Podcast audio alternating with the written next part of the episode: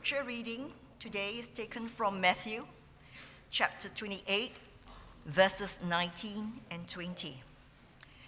Go, therefore, and make disciples of all nations, baptizing them in the name of the Father, and of the Son, and of the Holy Spirit, teaching them to observe all that I have commanded you. And behold, I am with you always to the end of the age. This is the word of God.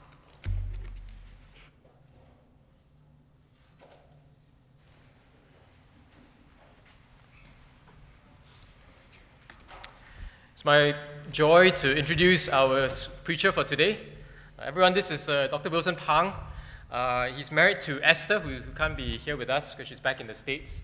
And Dr. Pang lives in uh, Colorado, and he has three adult children 25, 23, and 21. Yeah. What are their names? My oldest is Rebecca, second is Ashley. All of you single guys, they're gorgeous. and then my youngest is the 21 year old, and he's the tallest. I think he's in meters, 182, somewhere in that vicinity. So Trying to be uh, Jeremy Lin. so also very eligible. Also very eligible. so what do they do? Do they come find you after the service and give you photographs? Uh, you're originally from Malaysia? Yes. And, and you spent some time living in Singapore as well, I where did. you taught at East for about yes. six years. Yes. Okay. Yeah, from 2000 to 2006, I ran the Masters in Pastoral Counseling program at East Asia School of Theology here. Mm. Uh, and tell, tell us what, what you do now. I think you founded this ministry called Ministry Personnel Care in 2015. Yeah. So you'd like to tell us a bit about that? In 2006, I moved from East Asia School of Theology to a group called Barnabas International. And they do this thing called member care I never did like that term member care because when I say that's what I do, folks say member of what? And I can't quite say Temasek Club. So, the organization that I then founded is called Ministry Personnel Care. We provide care to those who are in full time ministry.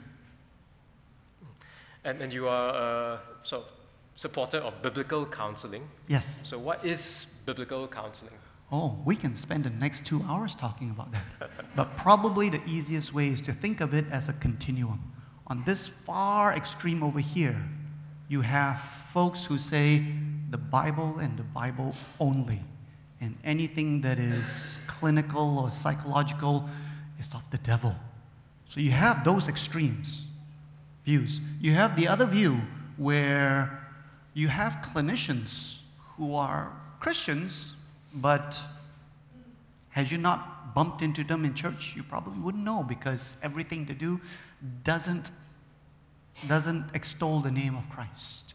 So you have the two extremes. Where am I? I'm somewhere in the middle.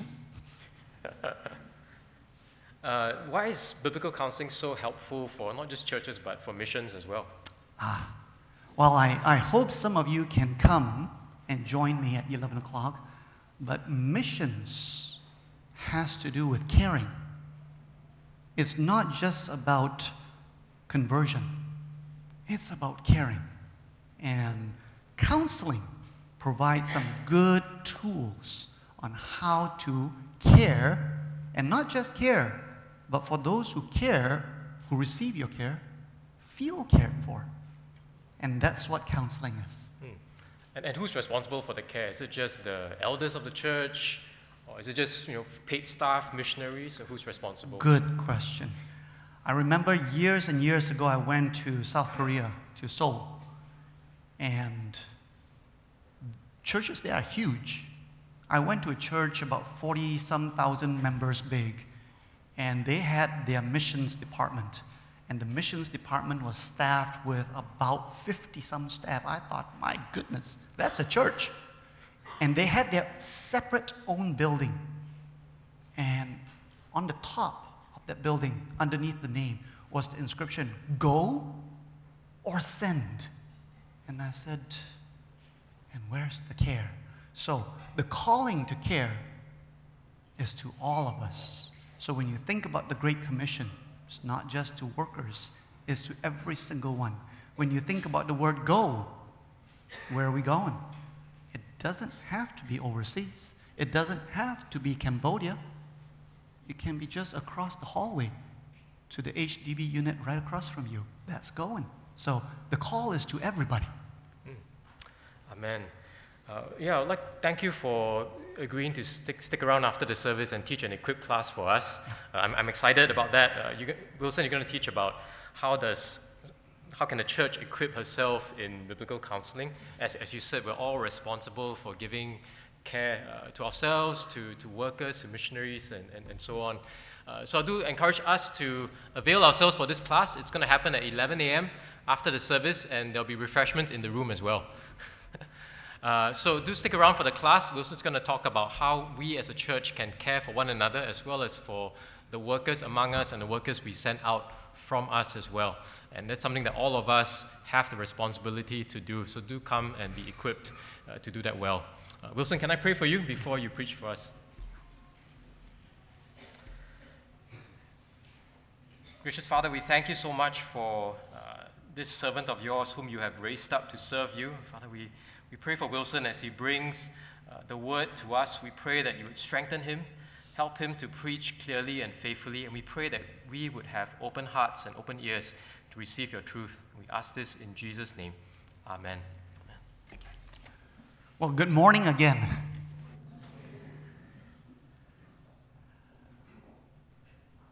I found out that Pastor Ian next week starts his short period of taking a little bit of time off.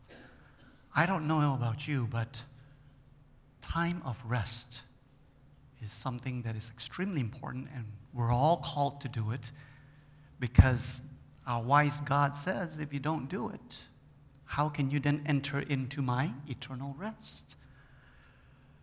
But I, I am so pleased that I can actually be here today and let him sit on the side and not preach today. It reminds me of years and years ago when I went to seminary and then I took a preaching class.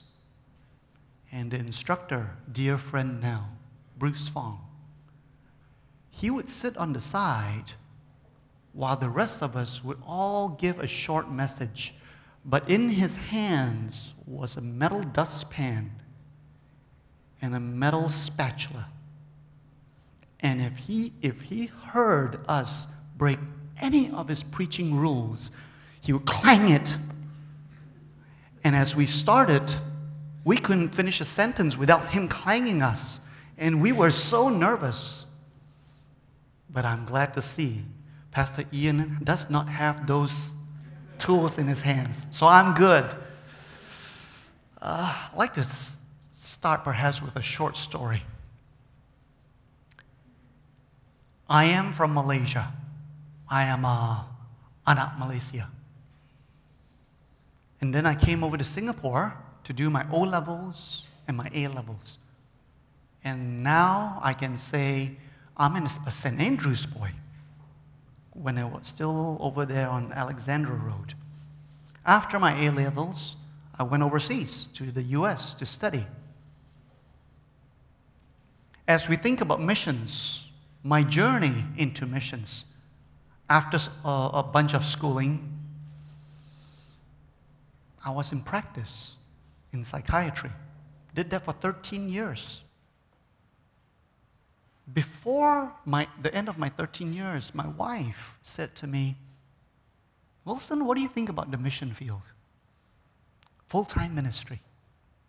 And I thought, why would I want to do that? I'm doing good, my practice is good, we're comfortable. Why would I want to do that? Life as a missionary, it's not easy.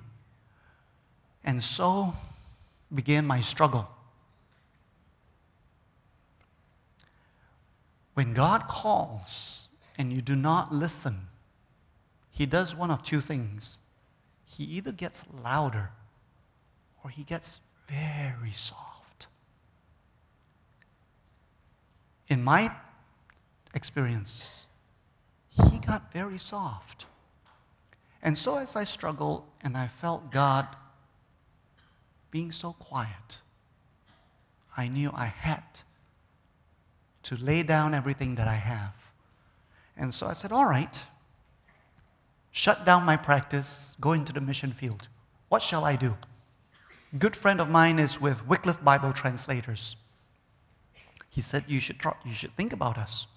So I talked to them, and they said, We have a huge mission base in Ukarumpa, Papua New Guinea. Now, I grew up in this side of the world. I know Papua New Guinea. You hear stories about Papua New Guinea. And they said, That's what we will have you do. You're in psychiatry, you're going to go over there and you're going to take care of our missionaries there. And I thought, You want me to go to Papua New Guinea with three little children? That's a tough place.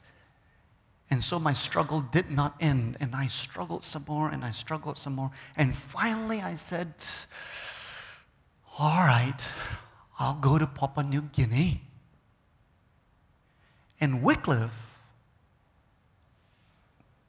connected at the hip, cousins, if you want to call it that, cousins with, at that time, Campus Crusade for Christ, today, Cru.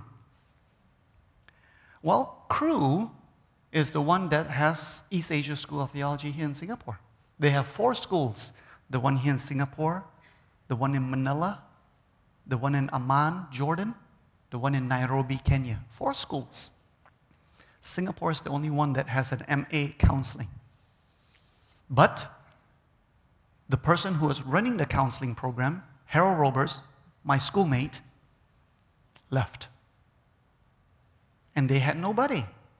So they reached out to Wycliffe and they said, We need somebody to run that program, like yesterday.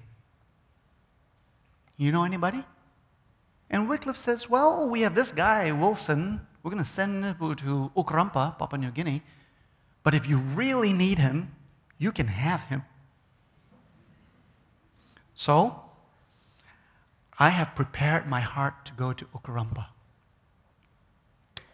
Enrolled into seminary where I got claimed.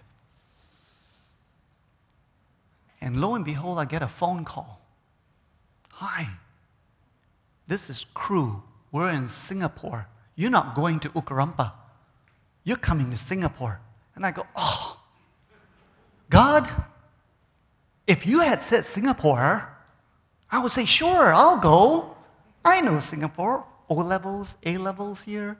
I like the laksa here and the lor mee. I'll come. But no, God said Ukarumpa. You see, while God requires our hands, much more, He requires our heart. Isn't that what he did with Abraham? Give me back Isaac. He requires our hearts. Does he want us, our hands? Very much so. But hands without the heart behind it, well, that's not what he desires. And that's what today's message is about.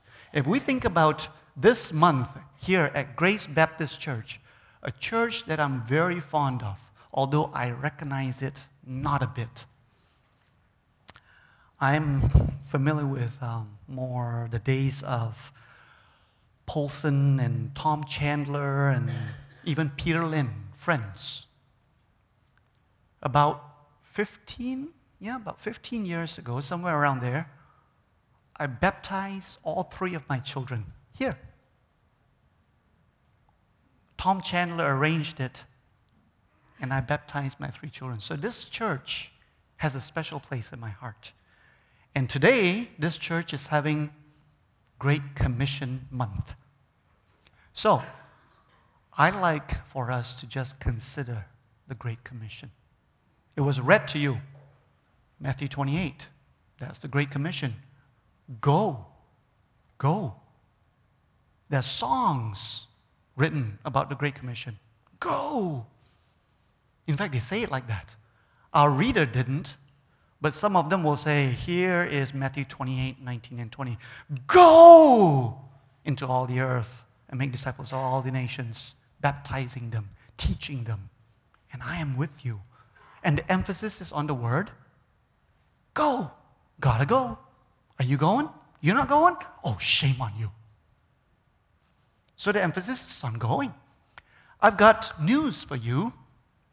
The word go is not the verb, the, the do. The verb is the do, if you remember your English 101. The verb is the do, and in fact, here we find an imperative verb, which means not just a do, a must do. A must do. But it is not the word go. The word go is a participle. Hmm. I don't remember what a participle is. I'll give you a cheat. A participle are words ending with the letters I, N, G. That's a participle. So, this is how the Great Commission reads As you are going, as I'm going where? As you are going about life, and then comes the rest of it. There are two other participles the word baptize and the word teach. As you're going, by baptizing them, by teaching them to obey everything that I've taught you. By doing these three things, you can fulfill the must do the imperative verb. And what is that? Church?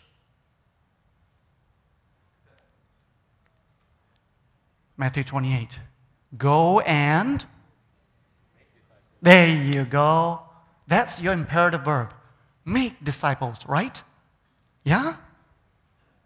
You following me? If you are, you followed me down the wrong road because the answer is wrong. The imperative verb is not make disciples. Now you're scratching your head and going, okay, it's not baptize, it's not teach, it's not go, it's not make disciples. What's left? There's nothing left, Wilson. What's left? Well, no offense to some Bible translations or even to my dear friend Edmund Chan, who started the, what is it called? Uh, intentional disciple making church. When you take the word make and you put it in front of a verb, disciple, you change the verb. Let me give this to you as an example. All of you here like Kentucky Fried Chicken? Yeah? KFC, good stuff. Good stuff. Singapore's KFC is even better. Why? You've got your special chili sauce here that we don't have over there. When you say to a person who works for Kentucky Fried Chicken, before you fry the chicken, I want you to bread it, put the breading around it. So here, the word bread is a verb. This is something you do bread the chicken. Now, what happens if I take the word bread and I stick the word make in front of it? Make bread. Or as they say here, cho lo right? Make bread. Now, all of a sudden, bread is no longer a verb. Bread is a product, bread is a thing. Let me try this.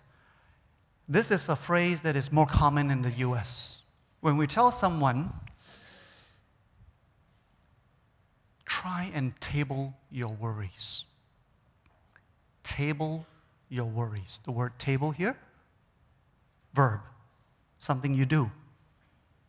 Stick the word make in front of it, make table. Table now, piece of wood. Or not, could be other material. What happens when you say, make disciples? Something happens. Something happens. Disciples become a product, an outcome. Those of you who are leadership business people, it becomes outcome based. What is our outcome? Disciples. What do we do? We make them. Hmm. I think we just stepped off the boat. We just stepped off the boat. I would like to propose to you the Great Commission.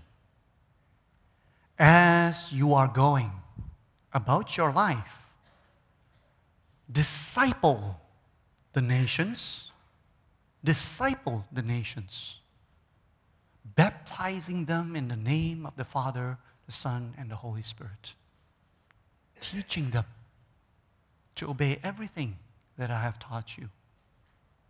And remember, I'm with you all the way to the ends of the earth. I'm with you. What are we called to do? What is the must do? Is to disciple them. Now you go, oh, now in this part of the globe, the word disciple, sometimes people think, so when you have a disciple, you are the sifu. I don't feel like being a sifu, a master. I don't feel capable well, it's actually not that difficult. To disciple someone is to walk with them, is to do life with them. Is when you say, I'm going to cold storage, you want to come with me? When someone says, Hey, I'd like to spend some time with you, you say, Well, you know, I'm going about doing life, and I'm going to cold storage or NTUC. Would you like to come with me? And you walk with them, and you do life with them. It's really not that difficult. As long as Christ is shining brightly in you, you walk with them. So the Great Commission is to disciple the nations. That's what we're called to do, every single one of us. Not just a church worker or a pastor or an elder. Now, the question I'd like to pose to you is this What prompts you to want to fulfill the Great Commission? What prompts you? Perhaps you say, well, it's the Great Commission. And because it is the Great Commission, I have to obey. And if that were the case, I would say, good for you. Good for you. You see the preeminence, the importance in this one instruction. This one must do. Good for you. However, it could be better. There is an analogy that has been given once that says this was a professor of time management. And he used the analogy. Sometimes I actually do this, but I didn't want to mess up your beautiful sanctuary because it can get messy. He takes a big glass vase, a see through translucent vase. He takes a huge rock, sticks it in there. He says, is it full? The class said, No. He then takes some stones, small stones, pours it in there. He says, Is it full? They said, No. He takes some gravel and then some sand. And each time, those very bright students said, No, it's not full yet. Finally, he fills it with water, fills it all the way to the brim. And then he said, Is it full? And then the student says, Yeah, it's full now. And he says, What lesson can we learn? Now, this is a time management seminar. And the student says, When you think your schedule is full, you can always squeeze more in. And he says, Oh boy, you missed the point. Here's the point if you don't put your big rock in first, it won't fit you have to put your big rock in first, and everything else works around it. So the question here is when it comes to the Great Commission, what is the big rock? What is the central thing that prompts us to say, Yes, Yes, Lord. What is the central thing? If it is obedience, it is a good one, but it can be better. Perhaps you say, well, we read it even today. It's, it's to point to God, to point to His glory, to give Him glory. And that would be a good one. That would be a good one. Where do we see that? We see that in, in my days when I was a child, we call it the Catechism. It's the Westminster Confession of Faith. What is the chief end of man? What is the reason why man exists? But to glorify God and to enjoy Him. And you say, see, there it is. That's why we exist. We exist to glorify Him. And that is a good, good foundation to prompt yourself. I fulfill the Great Commission. I disciple the nations to glorify God. Good for you. Keep doing that. Don't stop. But I would like to challenge you a little bit. You remember the story of Haman and Mordecai? Book of Esther? Well, when King Artaxerxes told Haman, you know, Mordecai saved my life. I want you to, here it is, glorify him, raise him up, have a parade, walk around town with him up being carried, and yell, Hear ye, hear ye. Here is Mordecai. He's one cool dude. Glorify him. And we all know, if you remember the story, Haman hated Mordecai. He wanted Mordecai dead. So sometimes, even though we glorify something or someone, our hearts could still be in the wrong place. And so, my challenge to you today all these are good motivators for fulfilling the Great Commission. But I have to challenge you unless you go back to the one, not the great, but the greatest. The greatest command. We see it in Deuteronomy 6, where the word Shema is used. And you say, What's a Shema? A Shema is a listen up. Listen up. That's a Shema. Listen up. The Lord God is one. He is one. There's no others. And you shall love him with all your heart, soul, mind, and strength. And Jesus repeats it. You shall love your Lord God with all your heart, soul, mind, and strength. Here's another issue I have with translations. So Jesus was asked the question What is the one, uno, ika, satu? What is the one thing that I must do to inherit the kingdom of God? And our translation says Jesus answered this way Well, love God with all your heart, soul, mind, and strength. And the second is love your neighbor as you would yourself. So, ask for one, get two? Really? No. Ask for one, and one is given the preeminence. So, the translation and the second is not exactly. Not exactly. Love God with all your heart, soul, mind, and strength. And the same is, and the same is love your neighbor as you would yourself. Let me illustrate it this way. Not a true story. One day you might meet my wife, Esther. Extremely gorgeous woman, too. And you might ask her, and she'll say, This never happened because it never did. But this is a good analogy. Let's just say one day my wife Esther opens up a box that she pulled out of storage, dusty. And out of it, she pulls out this old ceramic porcelain thing. It's green, it's thick, it's old. And she says to me, My great grandmother gave it to my grandmother, my grandmother gave it to my mother, and my mother now gives it to me. And then she puts it in the middle of the dining table. And she says, Wow. And then she walks away, and I look at that porcelain thing and I go, Oh, doesn't even match our decor.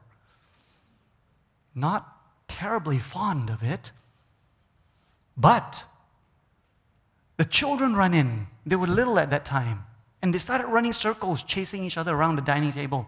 And I raise my voice and I say, Children, play outside. Because I don't want you to knock that table and break mom's precious porcelain piece. What have I just done? I have cared for that porcelain piece, which I don't really care for, but I have cared for it. What motivates me? My love for my wife motivates me to then love this piece of porcelain. Why? Because she loves it. Because she loves it.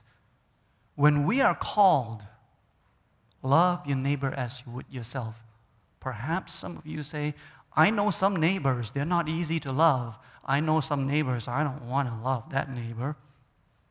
And even then, if you are to love God with all your heart, soul, mind, and strength, how do you do that? You can't quite give God a hug because scripture is very clear God is not flesh, He's spirit. The only part of God that is flesh, that took on flesh, is Christ, who is not here anymore. He's at the right hand side of God. So, how do we give him a hug? You can't. But if you love on those whom he loves, then you love him. At the 11 o'clock session, I'll jump a little bit more into that part. So, what is the Great Commission? Disciple the nations. What should motivate us? The desire to obey, the desire to glorify, the desire to love. As you love, especially the lost, as you love, you are like Christ. When Christ looked upon the crowds and he saw that they were like sheep without a shepherd, he said, I'll fix it. No, it says it very clear. He said, and he was moved with compassion. Love must be the motivating thing. When you look upon those who are without the shepherd, I hope you will be moved with compassion. And in your compassion, then, you shall share the good news with them. You shall share the good news with them. I'd like to end today by planting ourselves in that whole phrase, good news. You know, the Great Commission is in Matthew, but when you look about the Great Commission elsewhere, it says, now preach the good news to all the nations. So think about the word good news. The news has to be good. If the news is not good, then chances are it won't be received. That is pretty much what happened in Japan. The gospel has been in Japan for over 700 years. Missionaries have been going there since the days of Shogun. How many followers of Christ are in Japan today? Till today, less than 1%. And that includes the Catholic Church. And you go, wow, all those years, all that effort, Not much fruit. That's right. And we can come up with all kinds of reasons why.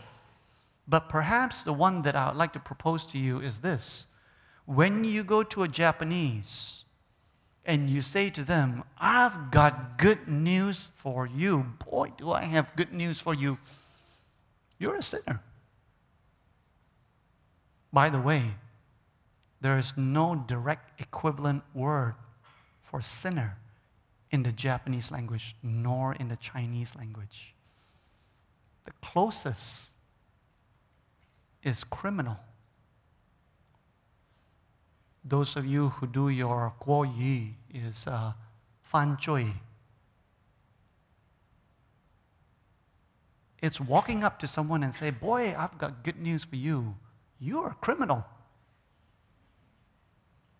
Doesn't sound that good to me. And so they turn around and they say, Thank you, but no. The news has to be good. I leave you today with something that I did is so close to me that I spent years writing my dissertation on it. It's called The Other Two Thirds of the Gospel. Is not the gospel telling folks that they are sinners and that Christ died for their sins? Yes. I'm not proposing a new gospel to you. It is that. But that gospel is truncated. It's truncated. It's cut off. There's a chunk missing. How do we see that? Go back to the beginning. Go back to, in fact, the word Genesis, the beginning. God created, chapter 1. Side note chapter 1 has been found to be one of the more boring chapters. Why do people find chapter 1 so boring? Because they don't see themselves in there and they say, Where's me? It's just all about creation. Chapter 2, now we bring man in creation. This is how God created us to be. Chapter 3, the fall of man. Now, in chapter 2, we see God says, and man and woman, they were naked and without shame. And then we see in chapter 3, after they sinned, what happened? They were ashamed. They were ashamed. God had to put loincloths on them. What else happened? And when God came into the garden, when He walked into the garden, another side note God walked, footsteps. Uh, I thought God was not flesh. Some theologian says, when did Jesus take on flesh? Amazing thinking. Well, I'm not going to go there because that's above my pay grade. I don't think like that. But when God walked in, they hid, for they were afraid. What is the one encouragement that is repeated more than any others? Some would actually say it's a commandment, repeated more than any others in the entire Bible. Two words Fear not. Do not be anxious Worry not. Fear not. Do not be afraid. With the fall of man came sin, came fear, and came shame. By the way, this shame is not the shame that we think it is, for they were both naked without clothing and yet unashamed. Ah, well, today if I were walking around without clothing, I would be ashamed. I would turn around. I would be ashamed. And you're thinking that that's what Genesis is talking about. Well, I would propose to you that it is not. I would propose to you that it is a different kind of shame. Why would I say that? How many men existed in Genesis 2? One. Who's that? Adam. How many women? One, who's that? Eve. Now, Eve does not have a reference point for a good hunka hunka man where she can say, Wow, now that is good looking guy. And you, Adam, uh, not exactly. A little bit pudgy over here. No points of reference. Same thing for Eve. No points of reference. So when we say they were without shame about their nakedness, are we talking simply physical nakedness? I would propose not, because there's no point of reference. What is an ideal naked body versus, and then there's you?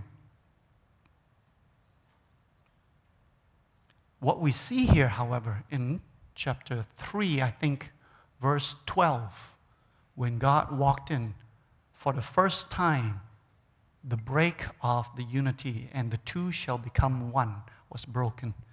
And Adam said, Well, she, the woman, she made me eat of the fruit. And by the way, it's the woman that you gave to me. You see that? For the first time, there's shaming. There's the, it's not me, it's her. And, and, and not just her. God, it's, it's you. Wow. For the first time, there's shaming, there's judgment, there's finger pointing. With the fall came sin, came fear, and came shame. Where did I get this brilliant thought? Well, I'm not that brilliant.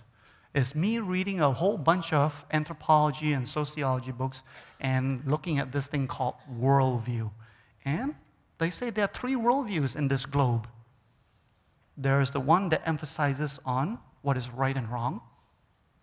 You see that in Western Europe, Australia, the U, uh, North America. I have to say North America. I have a Canadian here. North America. And guess what? Singapore. You guys are in here. Singapore is quite unique. We'll get there in a moment. Then you have the big part of the globe that is fear driven. Here you have people who are afraid of the guy who has the army and the guns, the Idi Amins, the Papa Docs. But there's a different kind of fear too the fear of what is unknown. So when you go to your Tanki and your Bomo, you're afraid. You're saying, You have the direct line to the spirits. Speak to them for me, for I'm afraid. You have that. There's that fear, the fear of something that you do know. And then there's the fear of the unknown. And then there's shame. You see a lot of shame based cultures. Singapore is unique because of its history. You are probably the only one that I know that is all three quite equally. I know a lot of countries that are the other two fear and shame based. Some of them more fear, less shame, some of them more shame, less fear. Singapore is all three. You have your heritage from the British coming. And so there's, okay, I, I, I can assimilate with that. I can embrace, do what is right. And when you do what is wrong, own up to it, move on. That's the West. And that's the gospel of sin. But we're also fear based. We also have tankis and bomos and what is it? Siamese temples that put amulets under your mattress and make you uncomfortable and all those kind of belief systems. There is the fear base. You're also a shame based society. If you share the good news, share it in a way that is good. That God, through Christ, has come to redeem you from your sin. and your shame and your fears. The best way I can probably give you this is the prodigal son. The story of the prodigal son.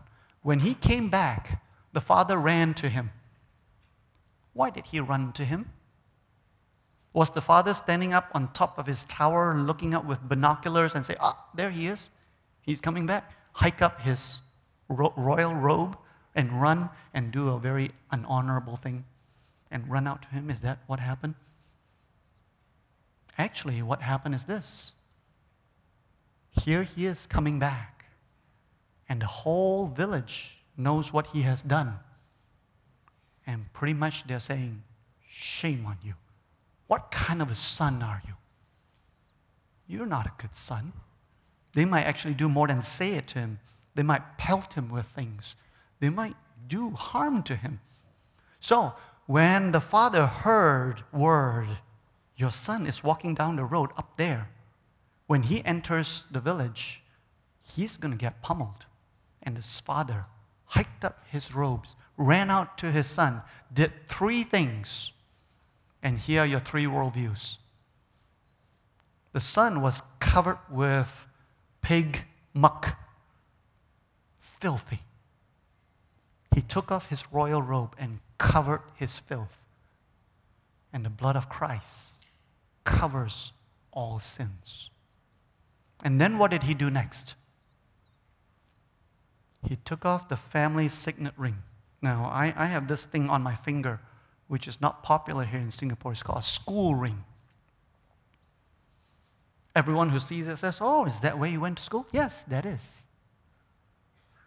The other ring I'm more fond of. Oh, are you married? Yes, I am. It says something. A ring says something. He puts the family ring on his son that tells the whole village see that ring? You see that ring. You recognize this is my son. You will not shame him. If you honor me, you honor him because he has my ring on his finger. Address the filth, the sin, address the shame. And then what's the third thing the father did? Go put some sandals on his feet. Look at it, it's all blistered and bloodied and filthy. Put some slippers on his feet and go prepare a feast for, in fact, what brought the son back to the father? What was the one motivator? Was it, I need to get right with my father? No. Was it, I feel shamed, I am such a dishonorable son? No. It was more, I'm going to die. I don't know if I'll live till tomorrow. He had squandered everything he had, and he was starving. And he was afraid. There it is, fear. And the father said, Don't be afraid anymore. Shoes on your feet, food on the table. You don't have to be afraid anymore.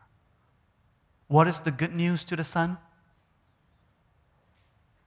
Your sins are forgiven, covered up.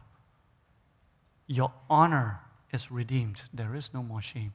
You are now a child of God, readopted. You are mine. You are co heirs with Christ Himself. There is no shame anymore. And finally, there is no fear anymore. Fear not. Do not be afraid, for I am with you all the time. As you consider Great Commission, good news, how do you do it? Speak to them to those who are without the shepherd. Address their fears, address their shame, address their sin. All three. Do not leave one out. I have a little slide that I like to put up for you. Don't know if, yeah, there it is. John Stott, some of you know him. When we talk about evangelism, it does not mean to win converts, but to simply announce the good news, irrespective of the results. And It's not about converting, it's not about making, it's not about numbers, it's about discipling. Discipling because we love he who God loves, she who God loves. That's why we do it. How do we do it? Speak to them at their point of need. If what is most out front is fear, shame, sin, that's the door that's open. You walk through that door. You bring the other two also, but that's your starting point. In this culture, we have all three. So you can enter in all three forms, but you have to speak to them in a way that says, Wow, this is good news. Instead of going, What did you just call me? Consider the Great Commission. Do it for God, do it with love. Reach in such a way that they hear good news. Thank you.